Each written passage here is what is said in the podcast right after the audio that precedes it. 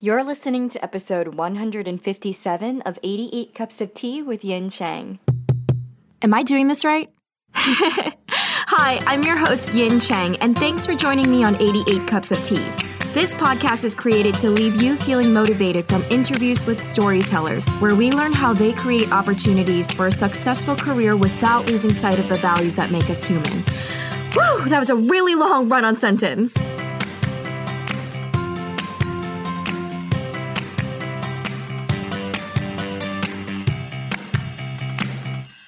Hey, what's up, storytellers?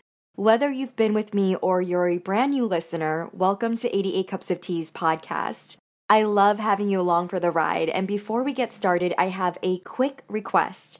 If you're enjoying the show but you haven't yet hit the subscribe button and submitted a rating and a review on Apple Podcasts, please take a moment to do that. Your reviews tell new listeners what to expect from the show, and the more ratings and reviews we get, the more we get featured so more people can find us join our storyteller community, and ultimately feel less alone in their journey pursuing the arts. So, thank you in advance for that. On that note, I want to highlight one of our listeners who is so awesome to take the time to write a very thoughtful review for us on Apple Podcasts. The storyteller's username is Kat Corpy, and she wrote, I found this podcast by searching for interviews with my favorite author, Sarah J. Maas. I was immediately captivated by Yin, the host of 88 Cups of Tea. She asked thoughtful and detailed questions, and her unabashed enthusiasm and curiosity filled the interview with a lot of joy. It feels like I'm sitting with my friends talking about books, and I love it. This podcast and the community that Yin has built up with it have given me the push I needed to finally own the fact that I want to be an author. Whenever I need inspiration or encouragement in my writing, I listen to this podcast. Wow. Kat, thank you so much for that really thoughtful review. Thank you so much for taking the time out of your day to write that. And also, thank you for taking your time to find us and to join our community. And by the way, listeners, Kat is part of our beta version for our accountability challenge for the month of March. And Kat has been kicking so much butt, and she's been showing up every single day to complete her daily goals. And each day she's one step closer to achieving her main goal. And Kat, I am so proud of you. Keep killing it. And thank you so much again for being a part of this community. And I'm so grateful to have you with us. For today's episode, we've partnered with the Pittsburgh Cultural Trust. They're producing Bookish in the Burgh, the Northeast's newest teen book festival on March 23rd and 24th, which will be packed with fans of young adult literature for a free full day of conversation, book signings, and a celebration of all things bookish. I've got a ton of details to share with you, so hang around at the end of the show to hear more about Bookish in the Burgh. Now, on to our brand new episode. We have Sarah Enni with us. Sarah is the author of Tell Me Everything, published by Scholastic, and her short story, The Blessing of Little Wants, featured in the New York Times bestselling anthology Because You Love to Hate Me. Sarah is also the host of the podcast First Draft, where she shares meaningful conversations with other storytellers about their unique perspectives on the creative process and to provide more transparency about the professional side of artistic endeavors. In her episode, Sarah talks about vulnerability and finding comfort and strength through stories. We dig deep into Sarah's writing process, the importance of humility as a writer, and tips on managing your time and we discuss the development and publishing process of her debut novel, Tell Me Everything. Sarah was also so thoughtful to create an exclusive writing prompt just for our community, so be sure to head over to her show notes page at 88cupsoftea.com slash podcast slash Sarah dash Enni to download her super helpful prompt and to also access all of the resources and books mentioned in her episode, along with the timestamps of the highlights throughout our conversation. Now let's jump right in. Hey everyone. Uh we have the one and only Sarah Enni on the podcast with us. I am so freaking excited about this and I know y'all are really really pumped for this as well. Sarah, thank you so much for being here. We're so excited to have you. Oh my gosh, I'm so excited to be on the one and only 88 cups of tea. Sarah, this is really awesome. First of all, you are a podcaster super excited to have you here and we'll get into first draft podcast as well but also you have your book tell me everything and by the time this airs it will have come out uh, probably it's the out. week before yeah so that's super exciting and you have a very fascinating publishing story there's just so much to talk about. So why don't we just yeah. kick it off with uh, how you first fell in love with storytelling? Yeah, that's such a good question. I mean, I think I've always Uh, I think I've always loved books and reading.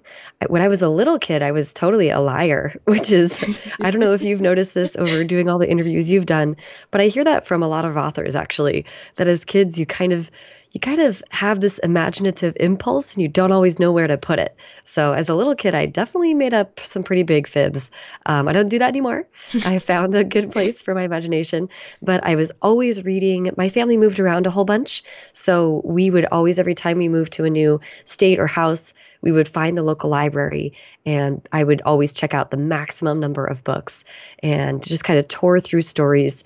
And I read just feverishly all the way through, probably like, you know, until I got my like driver's license and uh, other high school homework and other things kind of took over a little bit for a while. But storytelling, moving around a lot also meant that I was frequently in the position of kind of like trying to find new friends or kind of having to reinvent myself. And it led to some lonely moments and telling stories, writing them out, writing poems in my in my diary and my journals. Um, that was all part of how I kind of coped with a somewhat erratic childhood. Mm, I think I might have either heard somewhere or read somewhere that your family's very very supportive when it comes to talking about books reading books and is very encouraging of those habits and lifestyle is that did i get that correctly you did. Yes, you did. I'm I'm very lucky to have come from a family of really avid kind of avid story consumers, I would say. So as a kid, especially my mom in my house was constantly reading, still is constantly reading, more than one book at a time, stays up all night reading, all that kind of great stuff. My dad was a reader too, but he mostly nonfiction. But also my dad was obsessed with like um, those long Ken Burns History Channel biography or um, documentaries. He would just like every Fourth of July, you turn on the 1774 or 1776, gosh darn, Ken Burns documentary and play it all day. Um, they were really avid and interested in new stories, new TV shows, new movies, and not only going to see them but talking about them. My whole extended family too. Still, when I when I meet my mom's family, we're always talking about what we're reading or what TV shows we just watched, that kind of stuff. And I've really come to cherish that. Um, my family not only wants to consume media, but they want to be critical thinkers and analyzers of it. We want to talk to each other about what we liked and what we didn't like and get to know each other better that way. And that's such an important role of stories in our lives you were so kind to send over a copy of Tell Me Everything. Yeah. And immediately you could just tell from the first sentence that you're a very strong writer and you've read a lot. Like you could just tell, like Moonlin, my girlfriend, was reading it too. And we were both like, wow, Sarah's a really strong writer. Oh, thank you guys. I just wonder if this is something also, because I love delving into like family and dynamics and pressures growing up. Is this something that when you started to work uh, on your work, do you did you ever feel pressure? Because that's something that I've never I think with my artistry, I never had to deal with that because my parents forget about it. Hell no, they would never even think about artistry. They're very practical nine to five, and they're not avid story consumers like your family and friends. Mm. And so for me, it was kind of like just me and my grandpa who understood reading and, and writing and art and painting. But for you, did you ever feel a pressure of like, oh, well, mom and dad, aunts, uncles, cousins, everybody reads really well and they are critical thinkers and I'm afraid to show maybe bits and pieces of my chapters that I'm working on because they already are so familiar with the reading. Does that make sense? Mm, yeah, it does. That's such a good question. That's so interesting. Um, I feel like there's two tracks for my answer on this one. The first being and and both of which are to say yes i did i did feel pressure first the first track is kind of that though my family was really respectful of stories and movies and tv shows uh, and books certainly so many books they were still really practical. We moved around so much because my dad was an accountant who was kind of oh. rising through like the corporate ranks, which was really inspiring to see. And my mom was an administrator. So, like, they really pushed me to do practical things and to want to you know, a lot of writers say this. Like, I never thought about being an author. I never mm-hmm. thought about being a writer because that just wasn't going to pay the bills. It just was never seen as like a path or a possible yeah. career at all. So I'd always loved writing, but when I went to college, I pursued journalism because that was just a really practical way to say, mm-hmm. like, okay, what's my skill? I can write. So let's find a really practical application for that. So there was a lot of, it's taken me until like honestly the last two or three years to be able to say, like, I'm an artist and to frequently refer to myself that way. It, it's always felt a little off. Um, because of whatever, whatever I interpreted from my family's relationship to art and whatever I was carrying with that. Um, I'm happy to say that we're kind of past that now. And I've started to realize that that was all kind of me putting that on my family. Like my family wasn't explicitly trying to, to denigrate the arts at all mm-hmm. or discourage me, but it was important to like kind of recognize that I was doing that to myself. And then the other track was, you know, I bet I wonder how many of your listeners will will um will relate to this, but for the first oh my gosh, nine years or something of me writing, I never showed my then husband and I never showed my mom any of my writing. The first time my mom read anything from me, it was the advanced copy of Tell Me Everything. You're kidding. Like, no, oh, actually, you know what? She read, she read the copy. I had a book that went all the way to acquisitions but didn't sell, and then my agent and I decided to set it aside, was even that, though we was still that loved bright, it. Bright Lights. Yes, that was a book yes, called I Bright wa- I want to get in that too. Um, Yay! Okay, She did read that one. Okay, so she read so that it took me a long okay. time. Okay, it took me a long time to, to trust, to trust people or to to feel brave enough to because I think because a part of me was like, man, if she doesn't like it, she's gonna tell me. I like that she's she's been- up front. I know, she, but she's been incredibly, incredibly, incredibly supportive. So those fears were very, uh, were, were again more, what much more about me than about the reality of my mom, who is great. Talking about Bright Lights, since that was just brought up super quick, Mm. because that that came up uh, way before Tell Me Everything, and that Bright Mhm. Lights was during a time when you were going through a lot, like Mhm. life changes, moving, the divorce. So you mentioned that you didn't even mention it to your husband for the nine years of writing. So was that the story of you would say like your heart and and I believe you're still working on that. Yes, like your hopes is to get that out. yes, it is. okay, amazing. Yeah. Okay, I love hearing that. Yeah. What I find so fascinating is how Bright Lights was the story of your heart, still is. Tell Me Everything came into your path. Mm-hmm. So, can we just start with backtrack to Bright Lights and how uh, when around the time of your life that was first inspired and what inspired you, uh, you to want to write Bright Lights? Totally. Yes, absolutely. So, kind of contextualizing my path, um, I started writing in 2009, like January 2009. Um, and that was in the immediate aftermath of my father passing away suddenly um, in December 2008. And it kind of was a moment for me to realize I always knew I loved writing.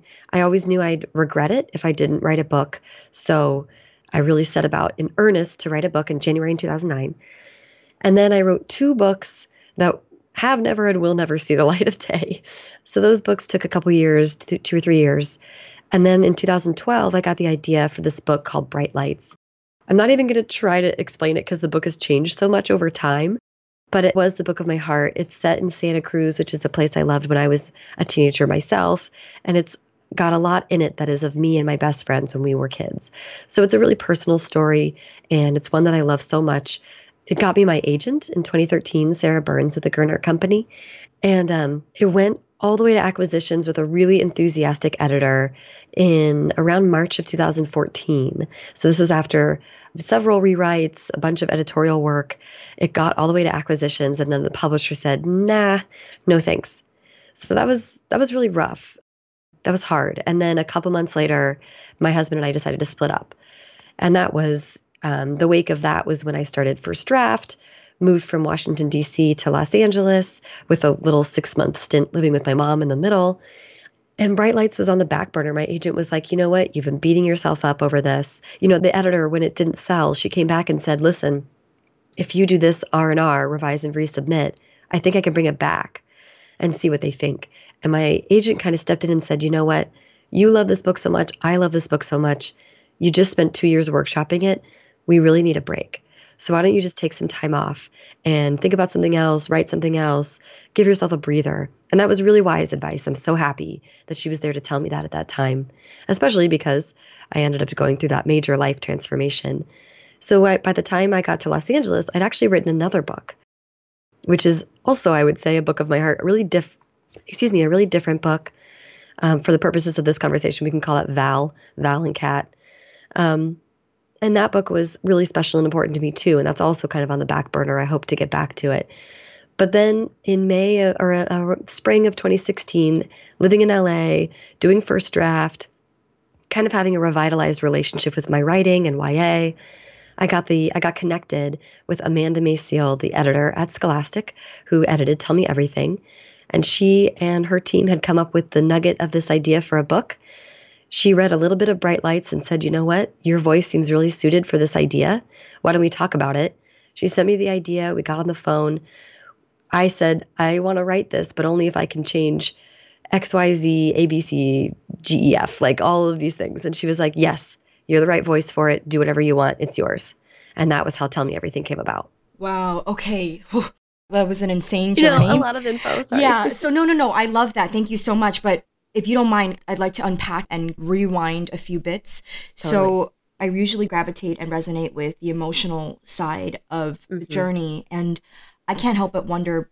Like, I didn't realize that you were going through such a rough time in your marriage at the time be- right before the divorce and you were mm-hmm. in the middle of you know doing all of this trying to get the book out for bright lights i'm just imagining myself having an argument with my significant other mm-hmm. and it already it just my whole mood is just like whew. and i feel i'm most inspired when i'm happiest or at least in a calm balanced state mm. or if not it's really difficult for me to really fully focus so for you how was that process like because that's really difficult my aunt went through a divorce it was really hard to watch and it was really hard just how much it consumed them that they, it was difficult for them to even sometimes like wake up out of bed because it was just so crippling yeah oh that's such an interesting question and way to think about this like so so for me and my marriage and the way that it worked we didn't fight we didn't say anything at all and that was the problem so um, for a long time before we finally split, and I, w- I want to talk about this, but I want to be super respectful to my ex husband, who was a great, great guy. Mm-hmm. We just weren't meant to stay together. Perfectly fine, so normal. He's a great person. I'm happy, so happy with where I am now. So there's no hurt feelings looking back. But at that time for us, we just were not able to communicate. So I was lonely.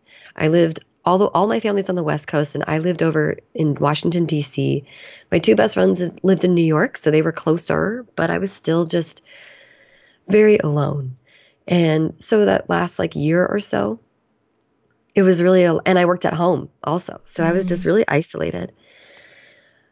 I think I just channeled every, and, and the other important thing is, Bright Lights was so. I started writing that book when I was working a cubicle job that I really didn't like. And I was just sort of yearning for the West Coast, yearning for a time when I was happier, a time when I felt more like life was full of possibilities. So that I that was so much of the energy and the emotional emotional weight that I was putting into that book.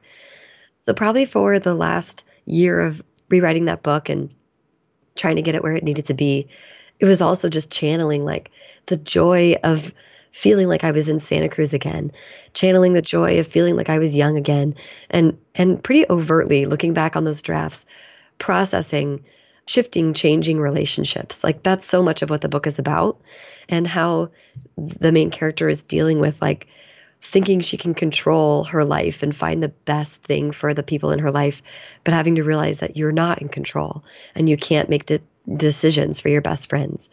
So I think I was projecting a lot onto the book and escaping a lot into the book for that last year. And then in, in the wake of the actual split and divorce, I didn't write for a couple months. That was the road trip when I was um, starting the first draft.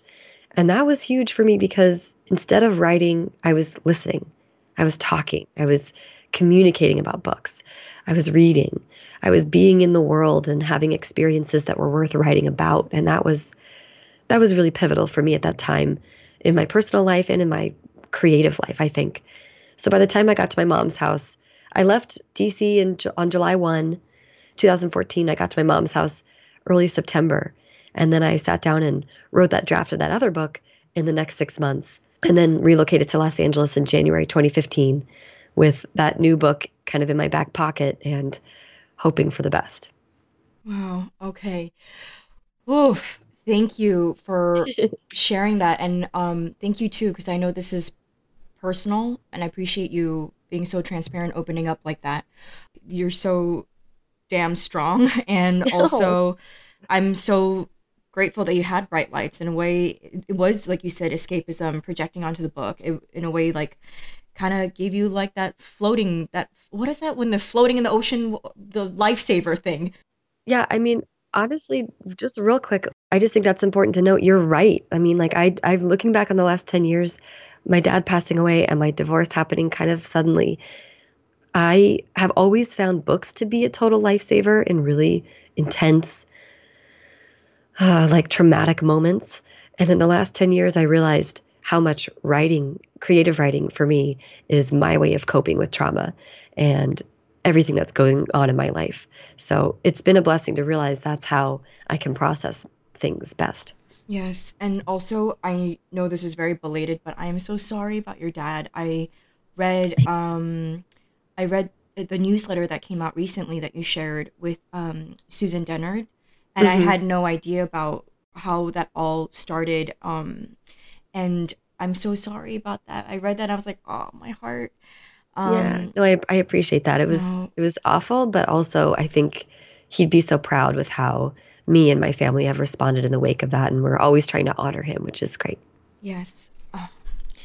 I um. Do you mind if I, you know, remember reading that you mentioned after your father's uh, memorial service, mm-hmm. Mm-hmm. you then went to the airport. That's where you picked up the first book in the Twilight series. And yes. that's when you were like, oh, I mean, talk about perfect timing and talk about it, you know, finding the books again during, you know, time of loss and it being almost like a lifesaver. And um, so could you kind of share that moment where it just kind of boom, snapped and clicked something in there? Yeah, totally. It's such a, you know, when you go through stuff like this, I wouldn't call myself a particularly religious person, right. but even looking back now, the, when you go through something like that, there's moments of kind of grace and yes, and real beauty that that um, can get you through some really tough moments. So it was after my dad's memorial service, which was in the Bay Area in, in California, and I had to fly all the way back to DC. I was in the airport in SFO, and the only book I had was American Lion, which is this biography of Andrew Jackson. And I'd gotten that for my dad for Christmas. And some, you know, you're just so confused when you're that in grief. So I was like, oh, I'll bring this book and read this. Like, duh, that wasn't going to happen. Mm-hmm. So I was at the airport, like, I cannot get on this flight without a book. I'm not going to sleep. Um, and I can't just sit there and be in my thoughts. So, so I was in Hudson Books and I saw Twilight and was like, you know, what is this? I, you know, I, I had just so missed all everything about that phenomenon, and it was about to come out as a movie. So I was like, all right, this is worth a shot. And cue me being on the plane for six hours to JFK and just I read the entire thing and I it finished right when the plane was landing. And then I went to get my luggage and this woman walked up to me and was like, It was good, wasn't it? And she had she had been watching me read the whole flight. She was like, "I saw, I saw that you just picked it up and didn't finish, and or you know just kept reading the entire flight." And I had to come over here and say, "Isn't it such a good book? I loved it too." And it was such a cool moment. You know, I really, I really, you know, book lovers are special to each other, and that was just a really cool moment for her to have noticed that and have joy in that, and to come over and be like, "Yeah, let's talk about it." Like it was so lovely. And then um, then I, at JFK, I bought New Moon for my like hour long flight to DC. But then I had to go back to work and I had to be a person again. And that was so impossible. Mm. So I had the four books to read and I started to time my lunch break at work to be w- long after everyone else had eaten so that I could go to the break room alone and just read for an hour every day because I just needed to escape. Mm-hmm. I needed to not talk to anybody. I needed to be in this other world. I needed to be in Forks. I needed to be around sparkly different things. Um, so Twilight completely, completely saved me. And it also, it's done this for a lot of writers and myself included. It, it for some reason that book was the book that sparked me to be like, you know, I think I could do this. I think I could try this and I'm I'm forever forever indebted to Stephenie Meyer for that book series. Wow. Okay, please please get her on your show. All right, just oh my god, yeah, just I'm trying. Do it, just do it. I'm like, damn, is there a way okay. we can rally and just like bombard her publicist and like I get know. her on freaking first draft? Seriously, like get her on 88 story, cups of tea. This like, is crazy. This is crazy. no, no, no. She needs to know this. Like you, you need to reach out and let her know and like bring her on the show because I love stories like this where she really did save your life at a very heartbreaking and traumatic time in your life. Totally. I can understand when we're in those states how something that brings some type of spark back into our life that means mm-hmm. so much more than anyone could ever explain. Ugh, um, yes. So it's just insane how that book impacted you in that way. Okay, so from Twilight, you took the leap then? And can you kind of walk us through bit by bit what were you doing? Were you going home and writing about like or maybe you were waking up at like 5 a.m i don't know like 5 a.m they have that hashtag 5 a.m club or something or 4 a.m writers club i think they said something on twitter i heard someone talking about it there's like the for the early morning risers um, on twitter yeah so you just hashtag it you could join everybody else who's waking up at that hour but hell no that's not me but I'm i was not- gonna say you know what i'm not on 5 a.m twitter i'll tell you that I'm like, maybe I'll be at 5 p.m. Maybe that. I don't know about you, but please start 5 p.m. Twitter. I would love that. right? Oh my gosh. But um, so could you walk us through a little bit about um, kind of almost describing your day to day and actually taking that action, and especially when you're still going through such a traumatic experience and such a huge loss in your life but to actually take that first step is huge and many times very difficult you know, it's so funny to think about this because my writing habits have changed so so so much over time. But when I when I read Twilight and said, "Yes, I'm going to do this." I was working a 9 to 5 cubicle job, commuting on the metro. So, I think when I first started it was like a Starbucks in Bethesda, Maryland on the weekends. Like that was most of it and I I wish, I wish wish wish I could remember like that moment exactly with total clarity, but I think it was at that Starbucks opening a Word document and just being like, what does a book look like? you know, it's, it's it's not easy to get started even if you've been a lifelong reader. The writing process, you really have to teach yourself what a book looks like and how it feels to be on the inside out. So I started on the weekends and then I started getting up before work. I did. I, now that I'm thinking about it, I've blocked this early morning memory.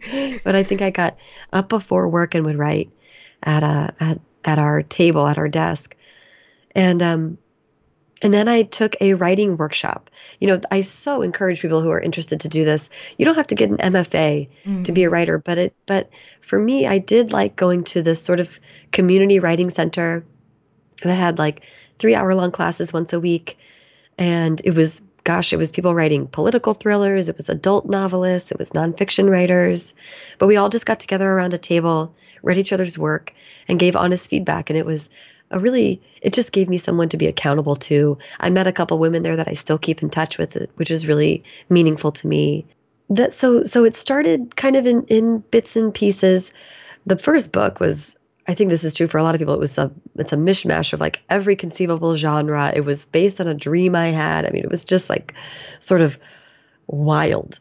Um, but the most important thing about it was that I finished it.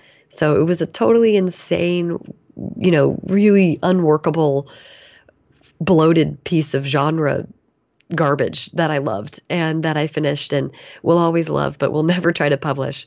Um, but that whole process did teach me a lot about like showing up, putting in the work, pushing forward, not just rewriting the first chapter over and over again. You know, I I I was pantsing, which was also wild. I'm very much an outliner now. So it's funny to look back. I I've I've changed a lot, but it was mostly just like realizing that I felt good while I was doing it and making it a priority every day to do it a little bit. And then when it came to bright lights, I was living in Alexandria and commuting up to Van Ness, which is something that you're uh, hello, Mid Atlantic listeners, you'll get what I'm saying. Uh, it was like an hour long commute on the metro. So I would walk to the metro, sit down, open my laptop on my lap, write until I had to transfer trains, sit down, open it up, write again, and do that on the way to work and on the way back. And most of that book was written commuting and listening to Arcade Fire. wow. Yeah, it was kind of wild. Wow. When you're writing on the met commuting, is did you feel like it gave you inspiration because I, I saw a post recently you were at a coffee shop and there's something about the energies of different people that really Mm. helps to bring out different types of uh, energy for your own work. Mhm. Was that something that you feel like you were able to kind of, you know, just being in New York City myself and um experience the New York City subways, I I get I feed off of other people's energy there, just going in and out of the trains, the subways and all that stuff and the buses. So was that something you felt like it helped your work or you felt it was mm, maybe even distracting at times? Um, that's such a good question. And yeah, you're so right, man. When you're in New York, I, what the thing I love about New York is that you don't have to talk to anybody. Yes. You can just be Yeah. among people, and that and that's like I'm a, a ENFP, I think. So I'm on the very, very most introverted side of being an extrovert. So I like being around people, but not having to talk all the time. yeah. So it's such a so I think that is what feeds me. Like, but I will say, like, so I write best in coffee shops. I really don't like writing at home. It's hard for me to do it. And I, and more than that, I just don't like it. I prefer to be out in the world where I can uh, I write in concentrated spurts, like 30 minutes at a time. It's called the tomato method. I'm sure a lot of people know about that. You write for 25, 30 minutes, and then you give yourself a few minutes of a break. So I like when those in those break moments, looking up, having a cup of coffee, talking to people, or just observing people, getting that kind of electric energy. I want my books to feel like they're happening in a crowd, you know, especially when you write YA. I'm like, what is it like to be in high school? You're having these feelings or, and there's so many other things going on around you, you know. Those are those are such hectic wild times with tons of energy and lots of other people around you all the time. So I think it's good to channel that when you're writing it. At least it is for me. But then also I write really well like say on a plane or on a train where you can look out the window and stuff's always constantly changing. I just think that being sort of more in touch with the energy of the outside world is really the comfort place for me as a writer. On that note, what about all the experiences? And this is what I love and gravitate towards you is that you're very much open to all experiences and you love doing different things and you love adventuring like Burning Man. You're a burner. I remember reading recently, was it on Twitter, that you tried improv classes as well? Are these things that feed into your work too to give you, um, I guess, like different uh, ideas for characters and uh, story ideas? Oh my gosh. It's such a joy to talk to you. I'm like, you've done your research. Yay. This is so great. Yes, I am a burner. I've been going to Burning Man. This will be my fourth year in a row. Oh my with god, I Yeah, love you. with my so fellow excited. YA writer Kirsten Hubbard, who has been running a camp for nine years. Um, What? so she's like the OG. I know. She's like Whoa, that's so amazing. so incredible. I cannot even Yeah. imagine running a camp. Oh my god, that's so much work. it's a lot. It's a lot, but it's so fun. It's so energizing, and you'll love this, Yin. Our we have a theme camp. I, this is like so boring for people who don't go to Wait, Burning wait, Man. is this is this a Stardust or the s- It's um Dust and Stars. or sorry. Dust and Stars. Dang it, I knew there was something star and a dust. Sorry, Dust and Stars. I love oh, you guys are just freaking awesome. I'm oh my gosh, you, You're don't understand. I have a huge smile on my face. Burning Man means so much to me. That's where I fell for Moonland. I didn't know I was into women.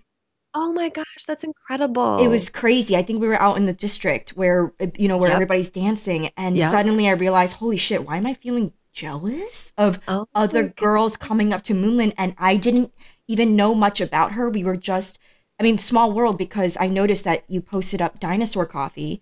So, Uh-huh. and so crazy. I feel like our paths are crossing in so many ways. I'm so excited.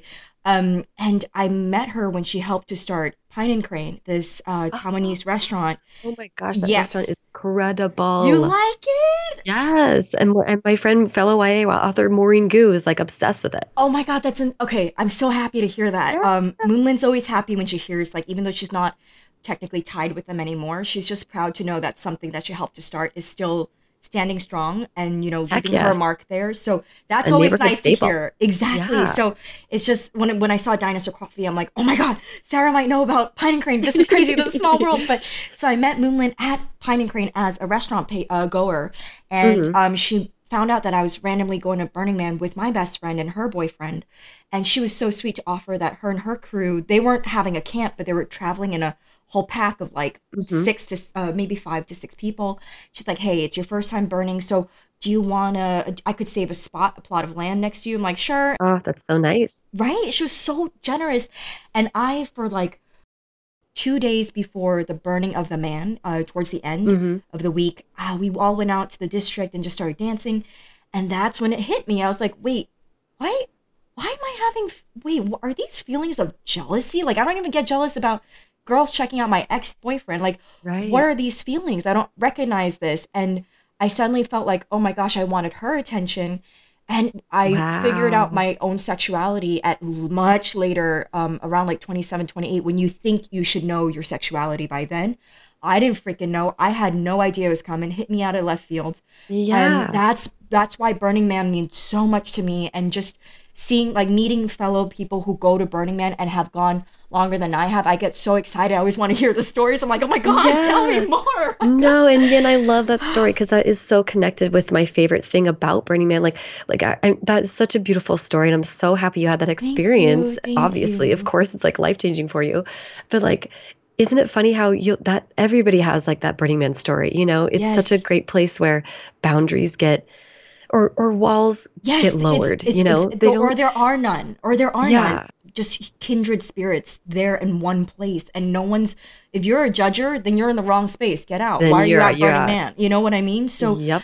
okay, the temple. When I was walking into the temple, and I remember just feeling all the collective energy of people releasing traumas and loss, grief and sadness, and also thanks and gratitude. It was just something really special there, and reading the notes that were written and left in the temple. And I can't help but wonder how has Burning Man played a role in your life with the loss of your father, and also.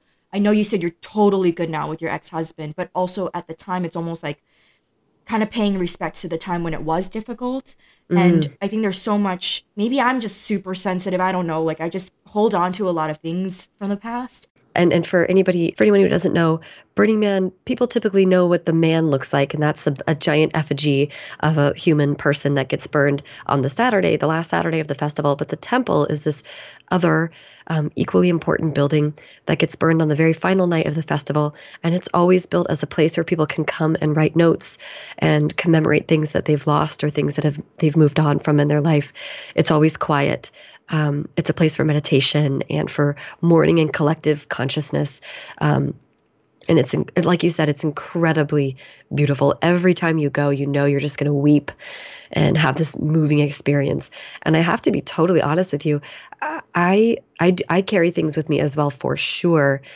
And the first year I went to the temple and had like an unbelievably moving experience, and I have not gathered the courage to go back because now that I understand what the temple is, I Mm. know what I'll have to do. Oh wow. So I, I, That's I think deep. That's deep Yeah, right man. there. That I is know. freaking deep.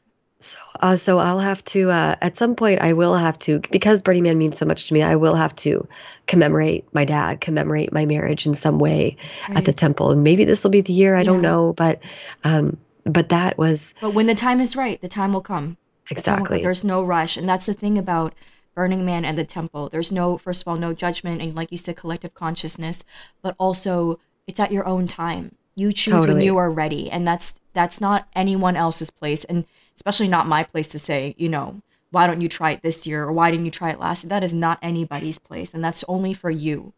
And nobody understands that better than burners who are like the least judgmental people for the most part for the most part. Yes, There's for the know, most a generalization. But um, the other thing i will say about burning man and creativity is like as you know when you go out there you can dress a certain way. You can come up or with a new dress. name or not dress at all. Yeah. yeah you can you can do anything. And i am someone i grew up reading fantasy novels uh, fantasy sci-fi space opera. I'm a big genre reader but my books so far have been mostly contemporary. And and I, I just had this thought the other day actually because i was like oh at fourth year of burning man you know what am i how i wonder how this is playing into my subconscious. And i think i have truly like a desire at some point to move into writing fantasy or genre of some kind. And i think probably my experience at burning man is like building that capability within myself. Like you really feel like you're on another planet. You feel like you're in another world. You feel like you're building new worlds when you're out there. And i think i'm i'm letting the kind of stew boil in the back of my mind before diving into it creatively. But burning man is like a place for me to exercise a lot of that like Im- imagery that I love. And, um, you know, I, I make um, our camp, Dust and Stars, or a theme camp, which means we put on an event and we started a cult. So Kirsten Hubbard and I started a cult. We just call it the cult. And every uh, time this. we go to Burning Man, we have a, a cult initiation ceremony. And coming up with the uh, you know, I sew the robes for that. We have, I, I made new uh, astrology signs for us. I'm coming up with a new tarot system for us. So there's a lot of ways that I'm like constructing and creatively building through Burning Man that has yet to like explicitly be a part of my work, but there's no way it's not helping. Oh my god, Sarah, you're killing me right now. Oh ah, my god, this is so funny. Incredible. Literally, no one else is ever like going to ask me about this. Oh my so god, I'm so no, I'm so happy that we got to talk about this. You have no idea. It brings, oh my god, it brings so much joy. Oh my goodness. Okay, I I promise we're gonna get more into your book, but please, I need to squeeze no, out a little bit more about this Burning it. Man. So this the camp Dust and Stars. Am I correct in saying that I saw a post of yours on social media could be Twitter or Instagram, something. It seemed like you were there for a minimum 10 days, 10, 11, yes. or it was more than the usual, which is usually seven days for listeners jumping in who just go and pop up their tent and then just leave or their trailers. So for you, you were there a bit longer. And was that because of building the camp? Yes. Wow. Yeah. So so work for us as an ex- so you and I are chatting on the morning of February 24th. Yes. Um, Burning Man happens on August. It's like the last week of August every year, first week of September.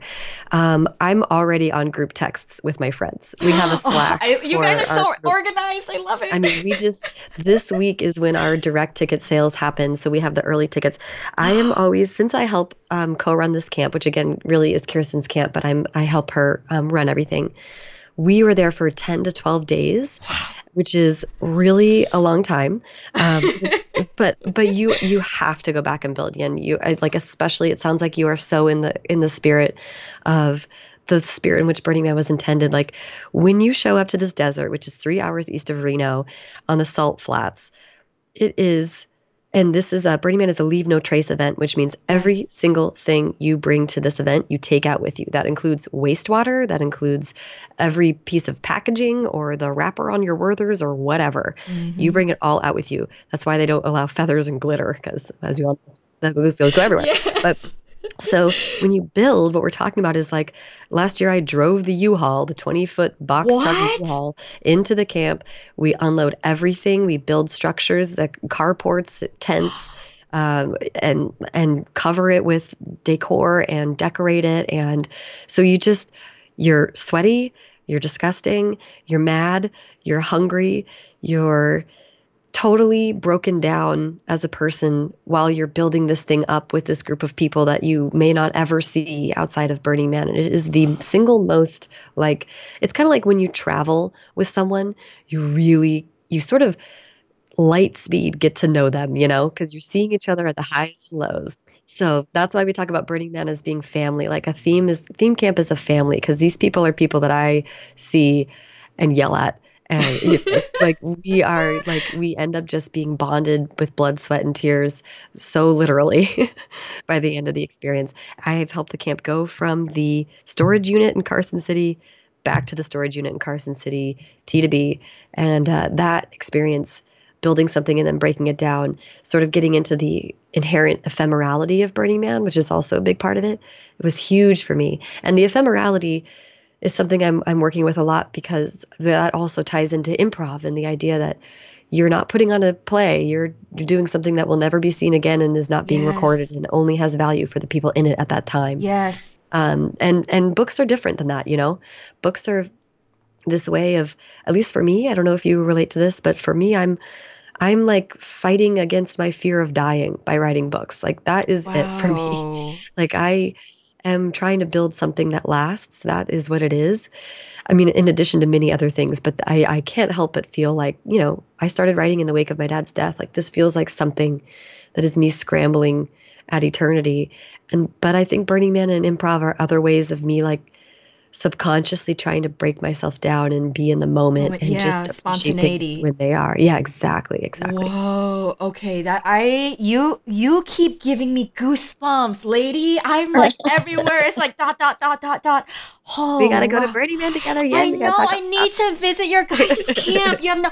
I would. I. You don't understand. Like I really. No, you do understand. If anybody, you understand. And this is something that Moonlin and I, and even the best friend that I went to, were, we were all talking about. Oh, we'd love to experience a camp one day, and to even like set one up, and just the idea of family. I had only a glimpse of this when I was out there. There was a sandstorm that blew through oh, our our um plot of land. Well, the entire desert, yeah. and I was actually in the middle of taking a nap. Uh, my best friend and her uh, boyfriend were uh, off biking and just exploring. I, I remember hearing like oh like a lot of banging and and whirring from the noise of the the sandstorm, and I didn't realize it was it was a sandstorm until I woke up and I peeked out and I was like oh cool like but I I think the thing is I kind of have a disconnect at times. Like instead of realizing the reality of like, oh shit, girl, you should probably rebar that that carport properly. I'm like, you're right, like, right. whoa, so cool. Look at this. Look. Like I'm like oh. sand in my eyes and I'm like trying to put the goggles on. And one of the most memorable things I think second to discovering that I had feelings for Moonlin was the people all jumped in. They were our neighbors and they all jumped in without mm-hmm. me asking. And you're like, Yin Yin, oh, okay, like it seems like one of the stakes is not really working. Do you have an extra one? Um, mm-hmm. and I was just like looking around. I didn't have anything. Someone pulled one out from their their tent, and then another one jumped out with all these hammers. Um, mm-hmm. and they mm-hmm. just I think there were about a good eight to 10 people that just jumped in to rebar, retie the entire carport to protect my tent and my best friend's tent. Mm-hmm. And it was the most beautiful freaking thing. And I was trying to help, but they're like, don't worry about and we got this.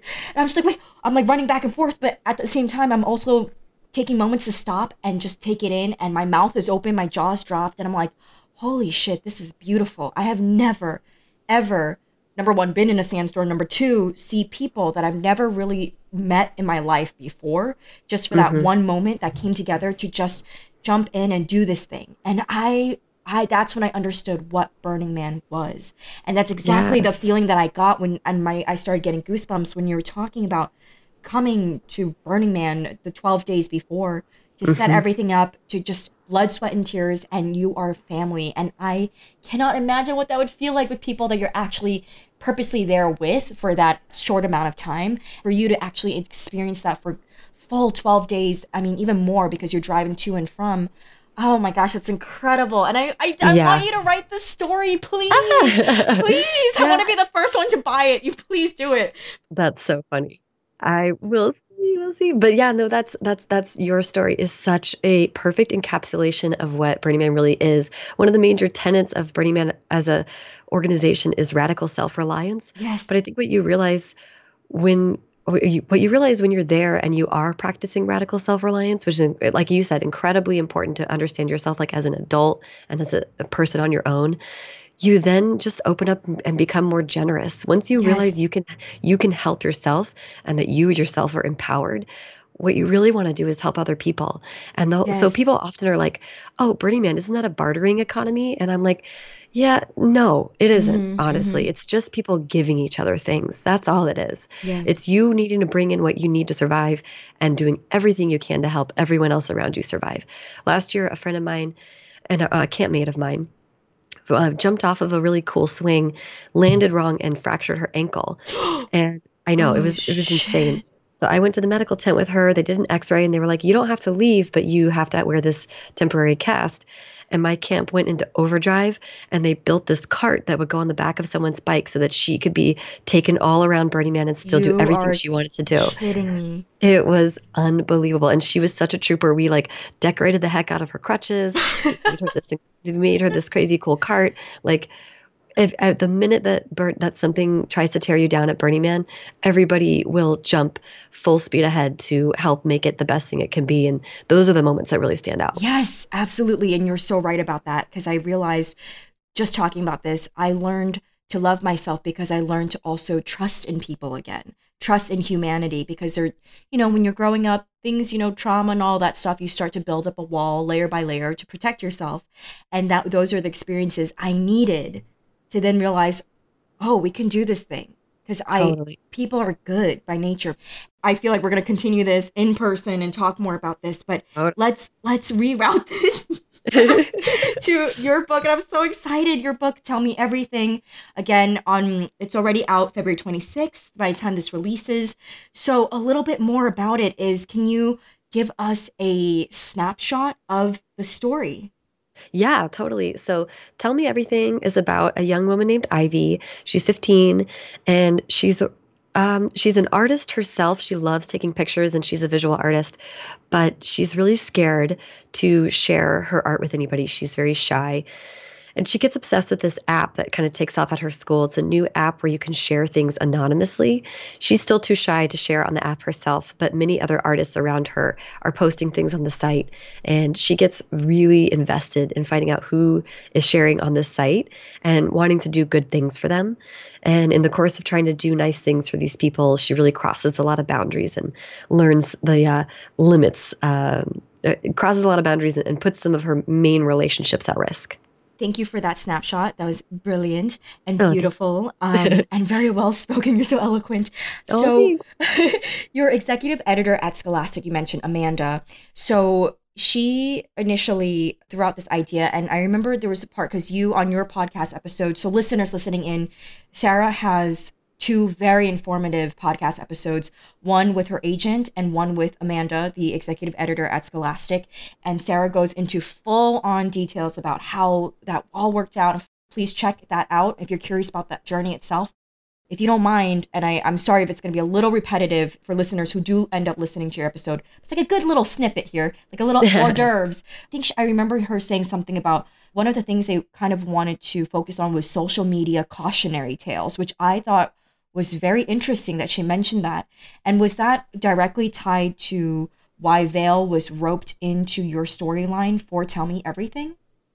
Yeah. So, yeah, just as kind of the baseline origin story for Tell Me Everything, basically, Amanda, my editor, was in a conversation with the people who run books and fairs at Scholastic. And they were saying, you know, kids really like, um, kids are really responding to stories about social media. And, uh, um, I'm trying to think about how to say this. So, so the concept that Amanda came up with, the little nugget of an idea, did have an app at its core. Um, it was kind of based on the Post Secret app or the what is that? Whisper there was those, or something, right? Exactly. Yeah, there was those apps for a minute where you could post things without any attribution, and so that was kind of the idea. But um, but the concept for for Veil, um, I came up with kind of all of that. It's oh. an app oh. that you can post to anonymously. It blurs out faces, X's out proper nouns. Um, and it only shows you things that are posted by people within five miles of your current location. So all those details are things I came up with. Um, and and what's funny is that you know, of course they say cautionary tale and we as writers for young adults know like that's not how you talk to kids, you know, like mm-hmm. you want you want to write a truthful story about how social media interacts with your life. And we all but the funny thing about social media is it makes kids of all of us. That's the iPhones have only been around for like 10 years. You know, like we're all new at this. So I was really exploring my own feelings about you know, Instagram and Twitter and how those things play a, a, role in my life. They've been hugely transformative in my life. Twitter brought me most of the friends I have now. Um, so I'm grateful to social media. At the same time, I'm deeply unnerved by it. The villain, the quote unquote villain in Tell Me Everything, is the creator of the Veil app, whose name is Rake Bernkazerg. And that's an anagram of Mike, Mark Zuckerberg. Oh um, my God, I didn't even realize that. Yes, yes, that's how I came up with it. And to me, I really wanted to have it's a subplot. I don't even know if people reading the book will pick up on this to the degree that in which I was thinking about it. But it was really important to me to explore the idea of accountability to the people that create these things like Silicon Valley. I'm not deeply suspicious of people who use social media. I'm deeply suspicious of people who created it mm-hmm. and what mm. they intended and what they considered before they unleashed it in the world and how they're thinking about it now. You know, we know that they have used sociological studies and and things like that to adapt the apps to encourage you to use it all the time. You know, they're manipulating us on purpose so that we use those products more. And only now are we coming up against the fact that that's not good for people. It doesn't make you happy to be online mm. all the mm. time. And so anyway, that's that's a subplot. It's, this book is really more about Ivy discovering her voice as an artist and and realizing that she has to stand in her own power and actually use her name and be be present and in the moment with her own writing and life. Um, but definitely a, a th- subplot I was interested in was Silicon Valley and the world around social media and how we interact with that in our everyday lives. I know you mentioned that this was just a small idea that was brought to you that was not fleshed out. And from what I remember from your episode with Amanda, the executive editor at Scholastic, she didn't tell you too much because she wanted to respect your work and let you thrive in your own way, in your own voice, mm-hmm. your own tone, and really have freedom with it. And like you guys were mm-hmm. saying, having agency and ownership. I'm so curious, what exactly did she come to you with? How how did she approach you with it? one of the reasons why I want to talk about this so transparently yeah. is that I want to encourage people to think about writing as a career and as I just I just want to be upfront about this kind of thing. IP projects and projects that are developed in this way happen constantly. So I think it's more important to be thinking about them and to not feel like there's any I don't know, like it's any less creatively valid than any other form of writing. So anyway, that's why I wanted to share that that those conversations with my editor especially about how we developed them because even though she she did present me with a couple of paragraphs and it was like so she came up with the name Ivy, she came up with the name Harold, which is Ivy's best friend, but it was really like super broad emotional arcs and like the concept that she really is into an app and that whatever she does on the app causes trouble in her real life. Like it was that broad. And and what they had proposed for the final half of the book was something that I said I didn't want to do and I wanted to take it in this other direction. So like it was very broad initially and then I even said even based on this, I want to make big changes. But Amanda just knew the kind of tone that she wanted for the book, and she's she, what from what she read of Bright Lights, she trusted that that was the kind of tone I was going to bring to the project. So she was like, you know what, from here on, I am totally hands off and I'm just approaching this like any other editor with any other project.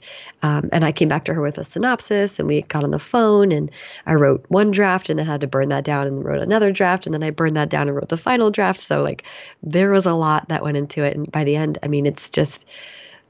I, I was going back and rereading that initial email recently, and it's like, wow, this is definitely 100% my book. And even if you have IP that is much more structured, even if you're someone who is looking at a who is writing a book where there's a detailed outline, that's still your book. You have to get in there and write that book. Those those are your words, your your filter of life is in every page. So that's it's something important to keep in mind like we as writers need to own our writing no matter how it's able to be in the world mm-hmm. and if you're mm-hmm. getting paid you're getting paid that's exciting yes it is it, being able to make a living out of your artistry is a huge thing um, and that's just as validating you know mm-hmm. um mm-hmm. so I, this is a really embarrassingly basic question, but IP, that jargon, does oh, that yeah. mean intellectual property? It like, does. Okay, yes, just like, I'm trying, like, oh my God. Yeah, no, no okay, that's, that's actually such a good question. I, I, I get upset Sorry, with myself. I, I realize I've used jargon. And, no, and no, no, no. I Because I think this is something that probably everyone in the community knows except for me. So I'm just like, okay. just to double check. Um, Okay, that's such a great point that you bring up and and I absolutely agree with you. And here's something that I actually did want to touch on and ask you because you know it is every much as part of your project it, if it, it's more of yours because you're doing mm-hmm. the actual work. You're laying brick by brick. Exactly. Emotionally again like on the emotional side you know what maybe i'll share like how i think i would feel and then you tell me yeah. how you, you you feed off of that. So yeah. I feel like if i were given that wonderful opportunity, right? And this wonderful chance came along where it's like, okay, there's this um, opportunity that I can take and do my work and my craft. I think I would probably take about a, a good week and really discuss. I think, well, first think to myself, then discuss with my agent and mm-hmm. discuss mm-hmm. maybe with my loved ones who I trust that I can share about my artistic dreams and career. Is this something where is it my ego getting in the way because the debut is my debut you know what i mean like i think maybe i i don't know maybe i'm just the only person thinking that but like as in like the debut let's say if i was working on something for five years and i i'm very stubborn in that way where i might be working on something for five or ten years or even 15 years But then this incredible opportunity comes where it's like, all right, it's basically a green light. I should take it because it's just as much of my project. But is this right now my ego making me hesitate because it's like debut is such a big deal. Debut is your first baby coming out into the world. Is it worth it for me to hold off like a little bit longer to see what else I could do? I'm I'm not really sure how to formulate the question for that, but yeah, no, yeah. I'm I. Uh, so you and I are very similar.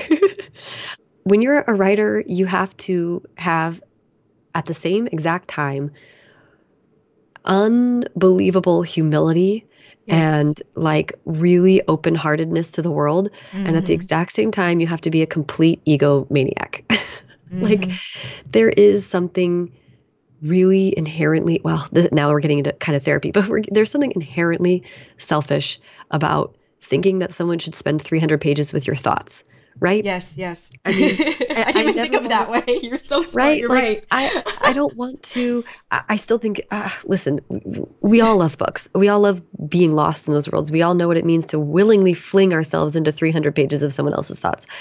But at the same time, being a writer, I've had to mentally work through that, and having. And, and I'm also a, the kind of writer who has. I have m- far more ideas than I have years on this earth. Like I will never run out of ideas. That's just how my how I am as a writer.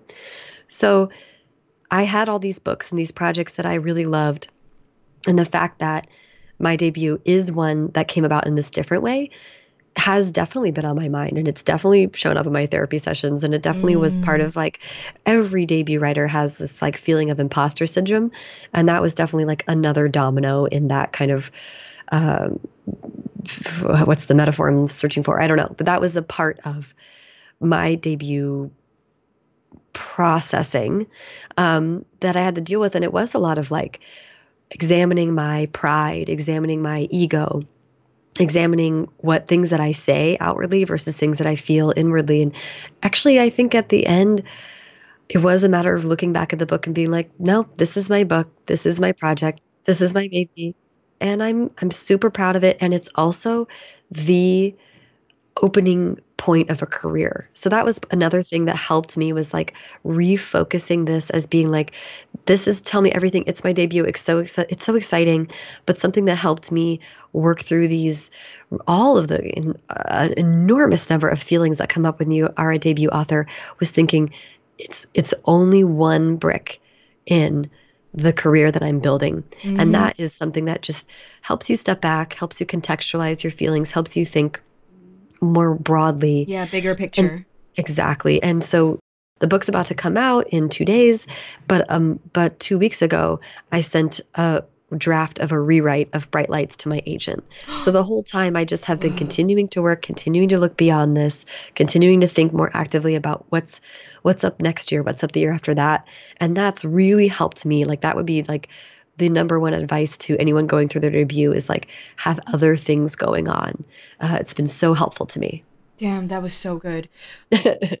Part of your journey getting to tell me everything, you mentioned I think it was in the agent episode near the middle where you're like, oh, I put you through a lot, and like I, you know, um, like you were listing out. All, it was such a good episode. Like you're listing out the entire path, and you mentioned mm-hmm. like when you know got divorced, moved cross country, started a podcast, set up with a couple of ghostwriting projects, mm-hmm, and then mm-hmm. wrote. And, and I was like, whoa, wait, what? And you even had time to write a ghostwriting project. Dang, she is. Oh my god, you're so badass. I don't know how.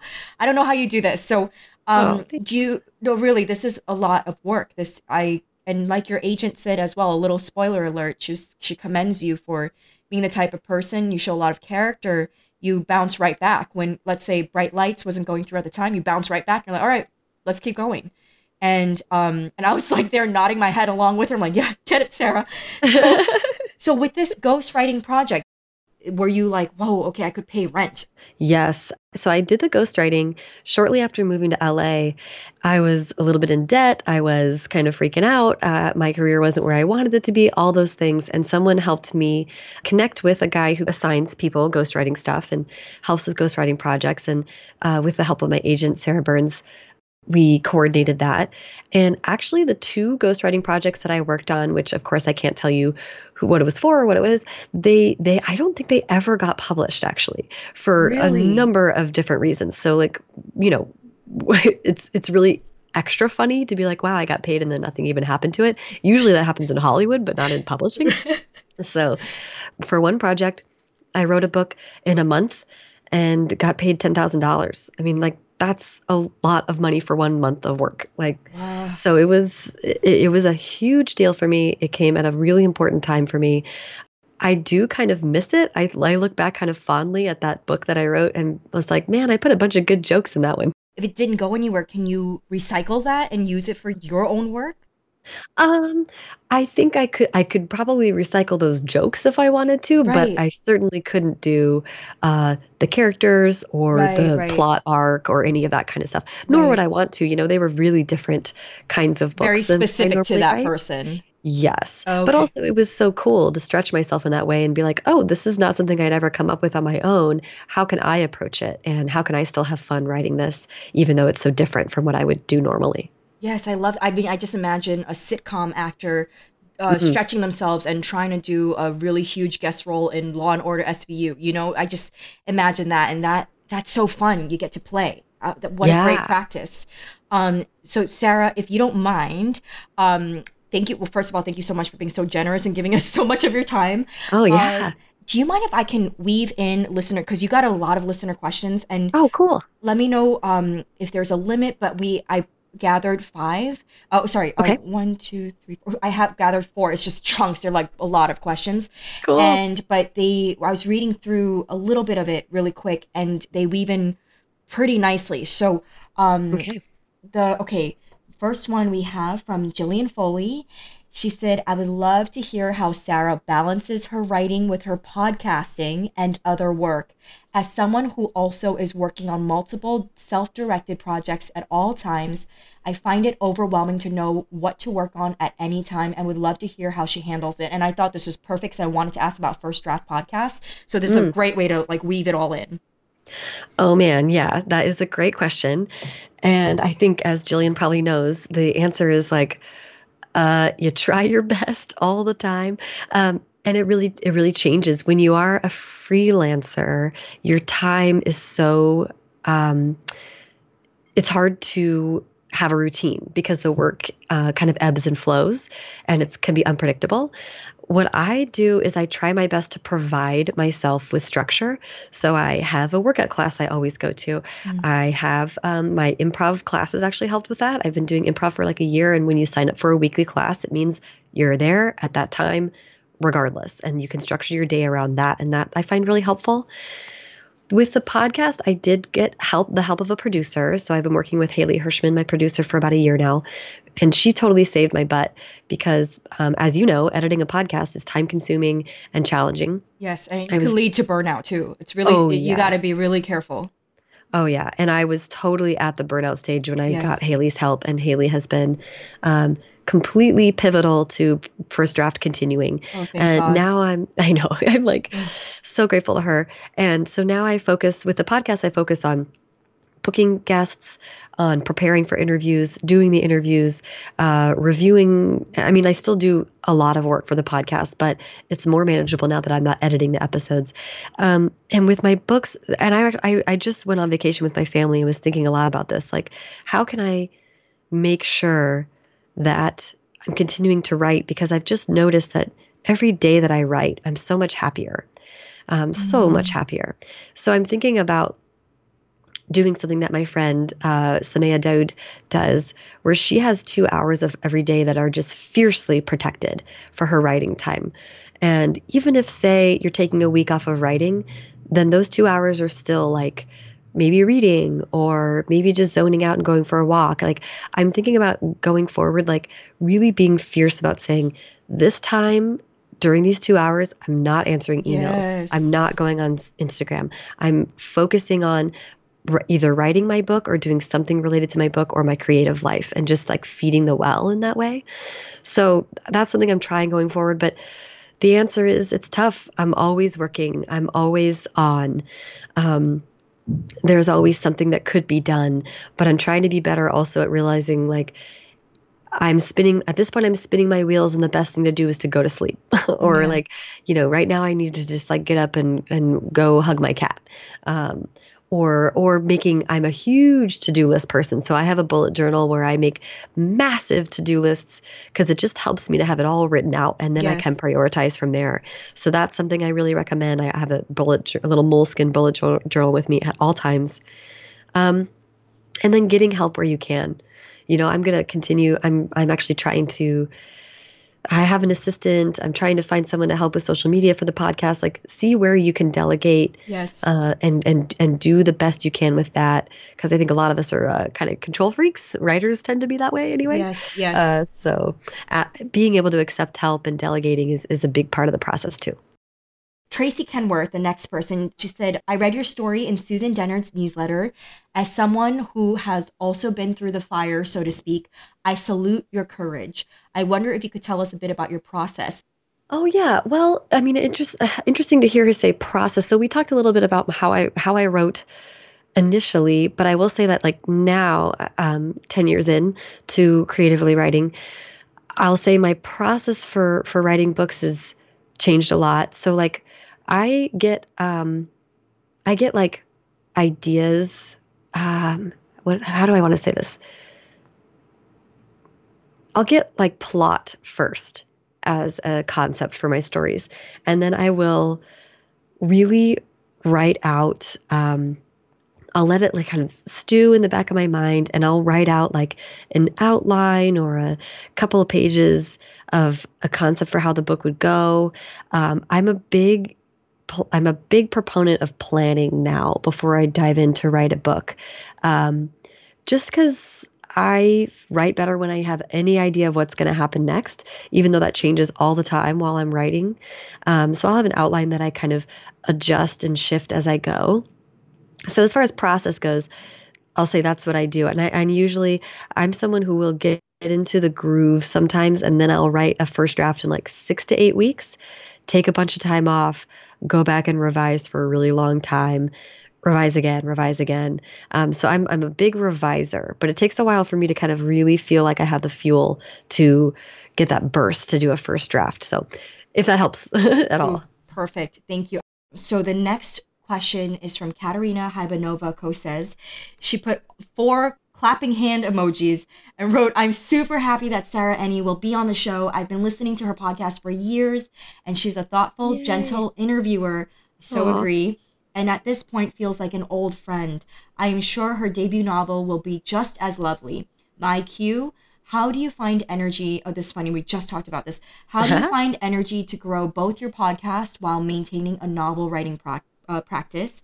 Both are very creative pursuits with little guaranteed return on investment. Also, you are awesome for real. Aww. I've had to sort of examine how I think about first draft and writing. And I'll say that I fully think of my creative writing as my as as an author and first draft me as a podcaster, I, I see them as being a yin and yang working together. I just think that they are inextricable from each other. They both help each other. And I, I, work hard to say like sometimes I'll go through phases where the podcast is getting a lot of attention and I have to think to myself like the podcast exists so that the writing can exist.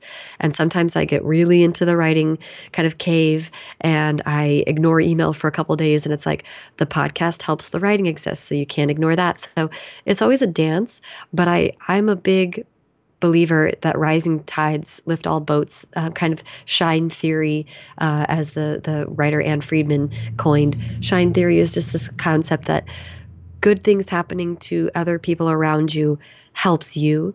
So that's the the the driving force behind First Draft. And also within my own work, they both help each other. So when they thrive, when one side thrives, they both thrive. And I'm just so excited to be having the debut book come out now because then it really, they both can sort of step in tandem. The podcast has existed so long by itself.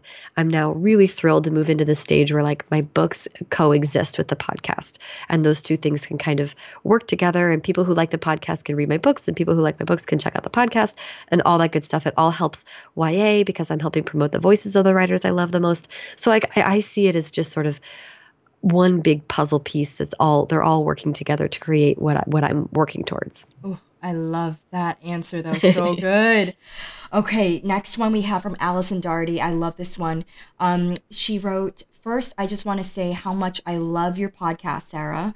It actually got me into podcasts and then led me to 88 Cups of Tea. So thank Yay! you, Sarah. Hooray. These are my two favorite podcasts. So I'm excited to have Yin and Sarah in one episode. And there's three exclamation marks here. Yay. Here's, here's my question. Does it get confusing having so many conversations with writers and having all of their opinions and advice in your head? And a second question, if there is time, what are some of the pieces of writing advice you've heard that have been the most helpful to you in your writing? Oh, that was really good. Such a good question. Well, I'm, and thank you for all these questioners for their such kind words. It's so sweet and so nice to hear that people have felt so fondly about the podcast. Oh, please, girl, you are like a legend. Are you serious how Oh, excited the community is? Oh my gosh, so this is sweet. awesome. That's so great because I know, I mean, I I think tons of people find First Draft through 88 Cups. So that's like so great. Um, That is so interesting. And that's a really like astute observation for her to have, I think. I listen to a ton of podcasts and if 88 Cups and First Draft are her two favorite podcasts, then it sounds like she likes the kinds of ones that I do too, which are like long conversations and in depth interviews and a lot of different voices and opinions.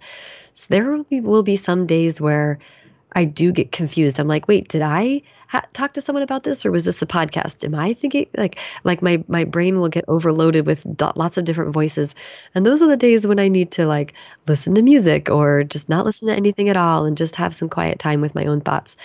But I have discovered, and this sounds so kind of strangely simple, but I've realized that a chief joy in my life is conversation. And and I guess I didn't realize that that is kind of a unique thing. Like like I don't like going to the movies cuz it takes away from time I'd rather be like talking to the person that I'm going to the movie with. Like it's taken me some time to sort of like realize that that's what that impulse was. I am just always hungry for conversations that that go past the that go into the abstract, that go deep, that talk about ideas and philosophies and themes and and that kind of stuff. So I don't think I feel I feel like that only feeds my my personal well-being and also like my um, creative life. So so I don't I don't think about it that way. And then I get this a lot, and I guess I should have anticipated this more with the book coming out. But I get this question a lot: What is the best advice you've heard from First Draft? I mean, everybody who's listened to First Draft has heard the same thing that I have. So like, they all have their own their own ways of thinking about it. I mean, there's certainly there's advice that gets told over and over again, like read a ton of books and write all the time and give yourself space away from writing. Like those are all really important things. But I think the things that that stick with me the most from the from the podcast and from all those conversations are like just little ways that people have of describing their process that kind of unlock things for me or help me see things in different ways. Like I often refer to the Libba Bray uh, conversations that is very early episodes of First Draft. Libba Bray is just like a brilliant genius anyway, but she had a way of talking about your particular way of looking at the world. And she said it's like your particular head tilt. And that's just something that I always think about because a lot of people get worried that they're going to write that someone else is writing the same book they're writing and they got to get it out there and before somebody else does and so so trends are important or are like an inevitable thing in our industry. I just I, I so want everyone to feel confident that they are the only person that can tell the story they want to tell the way they want to tell it. Like there is no replacing you and the filter that you have in the world that's so unique. And you have to really trust that and believe that your unique viewpoint is what's going to stand out in your writing. And I think that's something I've really internalized and, and come to feel like is my strength as a writer. Like there's only one me, and there's only one way that I, that Sarah Enni can tell a story, and that's all that I have to do. I don't have to write the great American novel. I have to write the great Sarah Enni novel, and that's it. Oh, God, that was so good. there are so many quotables right then and there. Oh. All right, side note, Rachel, when you're listening to this part, please grab all those quotes. That's going on Sarah's show notes page. Damn, that was so good. Okay, I just, you gave me goosebumps yet again, lady. All right.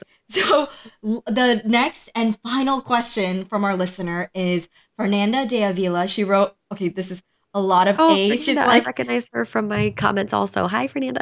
oh, awesome. I'm so happy. I'm sure she's going to be so happy to hear that shout out. Thanks. First of all, she wrote, ah, like a lot of A's, like a lot, like, ah. Like it's going on and on. And she's like, finally, with all caps. She said, My prayers have been answered. I just read the first chapter of Tell Me Everything and it's stunning. And she put a heart emoji. She wrote, Question how do you make setting come alive when you write a contemporary novel? Most most of the world building advice I encounter has been for fantasies, and yours is so amazing. Love that I get to hear you guys in one podcast. Ah, all caps, and a lot of heart eyes emojis. She's so cute. okay, that makes me so happy. Um, you know what's so funny? This is when you write in, do you write genre or are you writing contempt? I forget. I will be very honest. I have been terrible and haven't really been writing. But okay. if I ever do, and when I do, I don't even know what I'm writing. And it's embarrassing to say that you would think by now I would have learned what it means, like what genre or contemporary.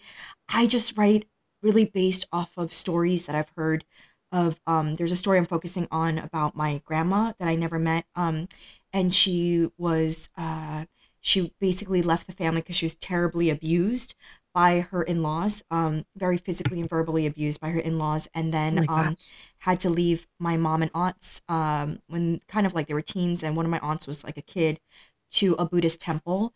And um, i kind of had a i'm trying to figure that out because uh, she passed wow. away. I wasn't allowed to meet her even though she's alive Mm. So that's I don't even know what that is. Like I I just know that that's a story I've always been interested in and because my grandma even though I never met her and we weren't allowed to see her um while mm. she's at the Buddhist temple uh, as a nun um there's something about in Buddhism that you have to uh, focus on um detachment. So we weren't allowed to see her uh, because we meant the most to her.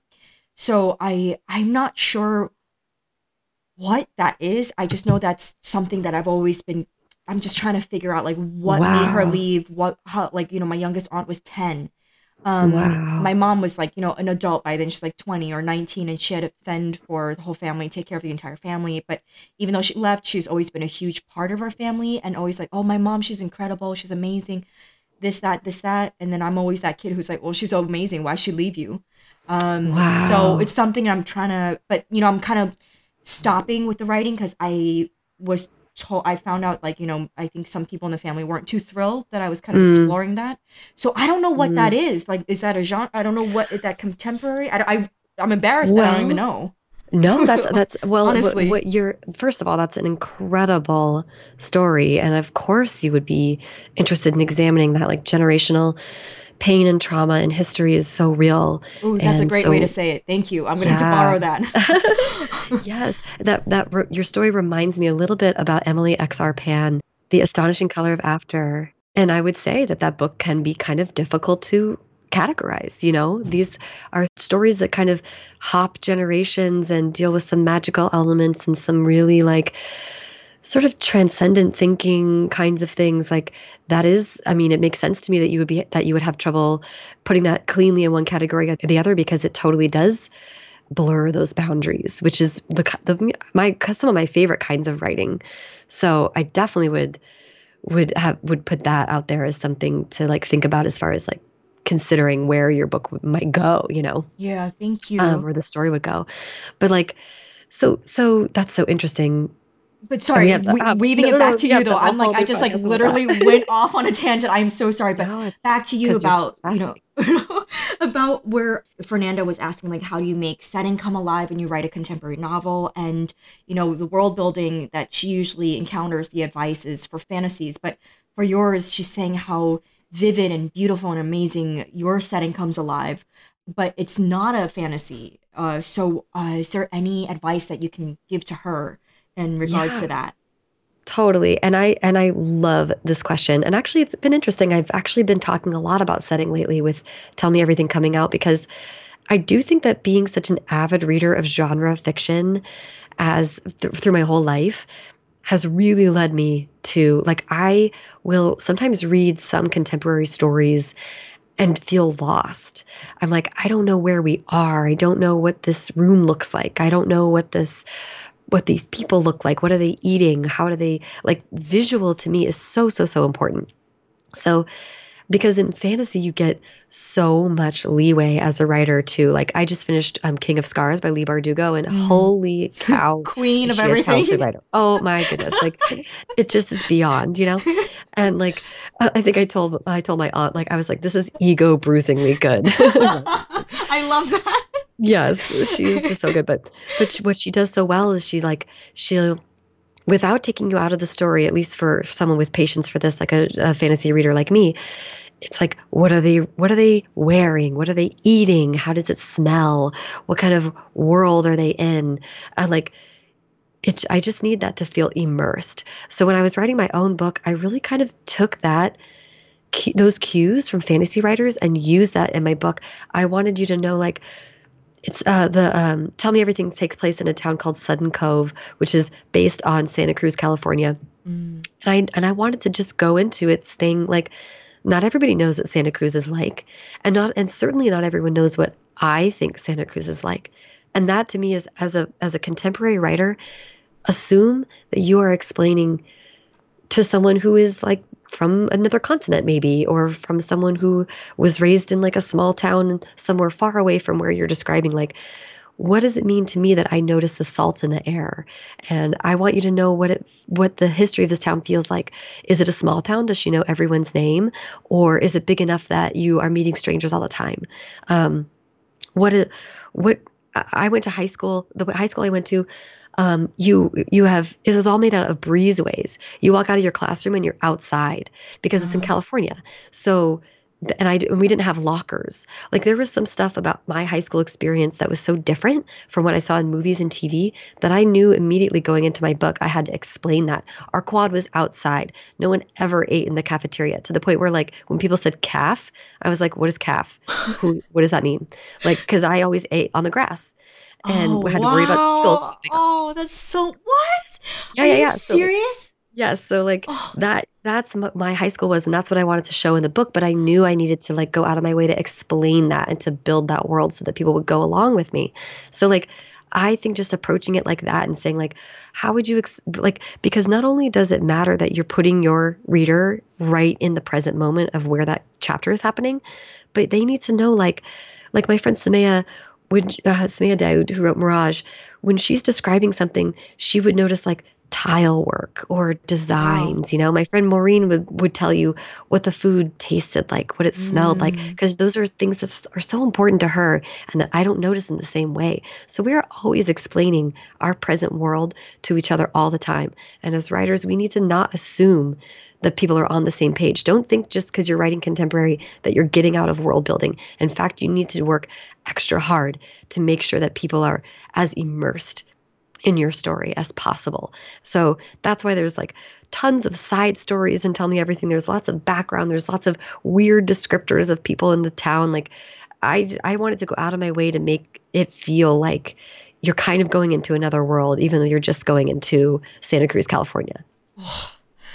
My lady, that was so damn good. I'm just sitting here and my mouth is open. I'm like, dang, she is so good at setting up worlds. Like, even just now describing how you went to school, I'm just like, oh my gosh, I wish I went to your school. Ew, Oh, that was so, so amazing. So I'm, oh my gosh, that's incredible. Okay, Sarah, you have been so freaking awesome. You've given us nearly two hours of your time. Do you mind so if. Oh, thank you. Well, it was really fun for me. Um, do you mind if I could wrap it up with two quick questions? Mm-hmm. Um, I usually do this at the end of the show. Um, the second to last would be Have you been to, uh, oh, sorry, not. Uh, what are some small, manageable steps you would advise writers to take every week towards accomplishing their writing goals? Ooh, what a good question. Um, I am a I am a huge fan of breaking down major goals into manageable chunks. Um, I mentioned earlier having a bullet journal with to-do lists. Mm-hmm. I, you know, it's it is it sounds so trite and so rote to say like 15 minutes a day and you and you chip away at it. But but it's just true. Like, and I've found that taking a week away from writing altogether, and I'm yeah, I mean like I'm saying this even like I'm, I'm a hypocrite of my own advice. Like this this can't i don't even follow this all the time but i do know that i feel better when every single day i open up that word document and i look at it and just plug away even if it's only for half an hour. I just you feel like you're still in it you still feel engaged with the story. So like even if you're writing 500 words a week those are 500 words that didn't exist before. Don't don't um, denigrate that. Don't counter you know remember how important that is. So, like, I would say every week, a great goal is like make sure that three days out of that week you engaged with your work, whether that's reading a, a research book or or opening the Word document and plugging away, or doing some research on the characters and making a Pinterest board or whatever, you know, like engage with your story in some way. And also make sure that you're feeding the creative well. Go for walks. You know, uh, there's a, a book called The Artist's Way, and uh, it's a great thing for everybody um, to kind of read. It's just a template. She encourages you to wake up every morning and do what's called morning pages. And it's like not even about your book, but it's just like getting up and first thing, just kind of checking in with yourself and free writing some stuff. And then every week she says to go on a take yourself on a on a creative date basically like go to a museum or um, you know watch a documentary or whatever it is so i think those are those are manageable things you can do every week to make sure that you're really checking in with your artist self and uh, helping to that helping that self to thrive Oh, that was so good, per the usual. okay, so last question. Um, are there any books that really left a huge impact on you or left a huge influence where you're like, damn, that's how you write a book? I know you mentioned Leigh Bardu- Bardugo's mm. work recently, um, and or any craft books that we can um, that you can advise the listeners to check out for their own writing. Mm, oh yeah, such a good question. Yeah, and you know, I, I mean, like I am like profoundly grateful for your compliment at the top of the show about it feeling like I read a lot of books because that is what I when I open Leigh Bardugo's books, I'm like, holy cow, this woman has read everything. Like you and I'm actually reading also um The Priory of the Orange Tree by Samantha Shannon. Samantha Shannon. Oh my holy god, I am yeah. Cow. Okay, I'm hearing literally the best things about her and I cannot even I I'm excited to dive into that one. I haven't had a chance to, but you definitely Dude. love it. Is amazing. It, so amazing. This is like the biggest book I've tried to read in so long. It is massive. But also like I I had to I actually had to go out of I had to get up out of bed and go get my highlighter and post-it notes because I was like it has been so long since I read a book where I was like I don't know what that word means. Wow. And it happened every other page. wow. So it's like this woman has just read so much. And you know what's funny? And this goes back to our conversation about Twilight. I, I've had many times in my life, books jumped out and just saved my life honestly. I mean like it sounds ex- exaggerated but but it's not. And they're not always like highfalutin you know like thomas pynchon or something. Like like uh, one of the first books that made a huge impression on me was the giver right by lois lowry which is just it, it challenged me as a young person to open up and ask questions about the mm. world around me. And then I went through a really intensely hard time in uh, right as college was wrapping up, and I found Diana Gabaldon's Outlander series, and just getting to immerse myself in those books and escape the turmoil of my day to day was huge. Then Twilight, and then at, at, another hard time in my life, I found uh, The Passage, which is now a TV show on Fox, but they call it a vampire book. It's kind of a mix of vampire zombies. It's the book is called The Passage by Justin Cronin, and it's trilogy and that just that book was like 800 pages and at the end of it i was like no 800 more like it just was such wow. an escape for me and it was it was a, a, book that i recommend to a ton of people and then books like Sara Zarr all of her books are so incredible for contemporary writers jandy nelson she won the Printz for um for a book that whose name is now escaping me but but her book the sky is everywhere just completely like stripped me to the bolts. Uh, it was just such a stunning work. And, you know, The Hunger Games is just like a masterclass in structure. Mm-hmm. So, uh, Leigh Bardugo, I mean, there's so many like incredible, incredible, incredible writers. Right now for contemporary, I, I love everything Maurene Goo writes. She's only getting better with every book. Um, Veronica Roth, the Carve the Mark series is like stunning. Um, you know, there's just like really inspiring people writing stuff all the time. But that, but that is the thing. Like, read voraciously, read constantly, read way outside your comfort zone. I read nonfiction when I want to take a break, and I just read H is for Hawk, and that just like also just threw me for a loop and just opened this whole new world for me. Um, and that was based on the recommendation of Alex London, who's another YA writer.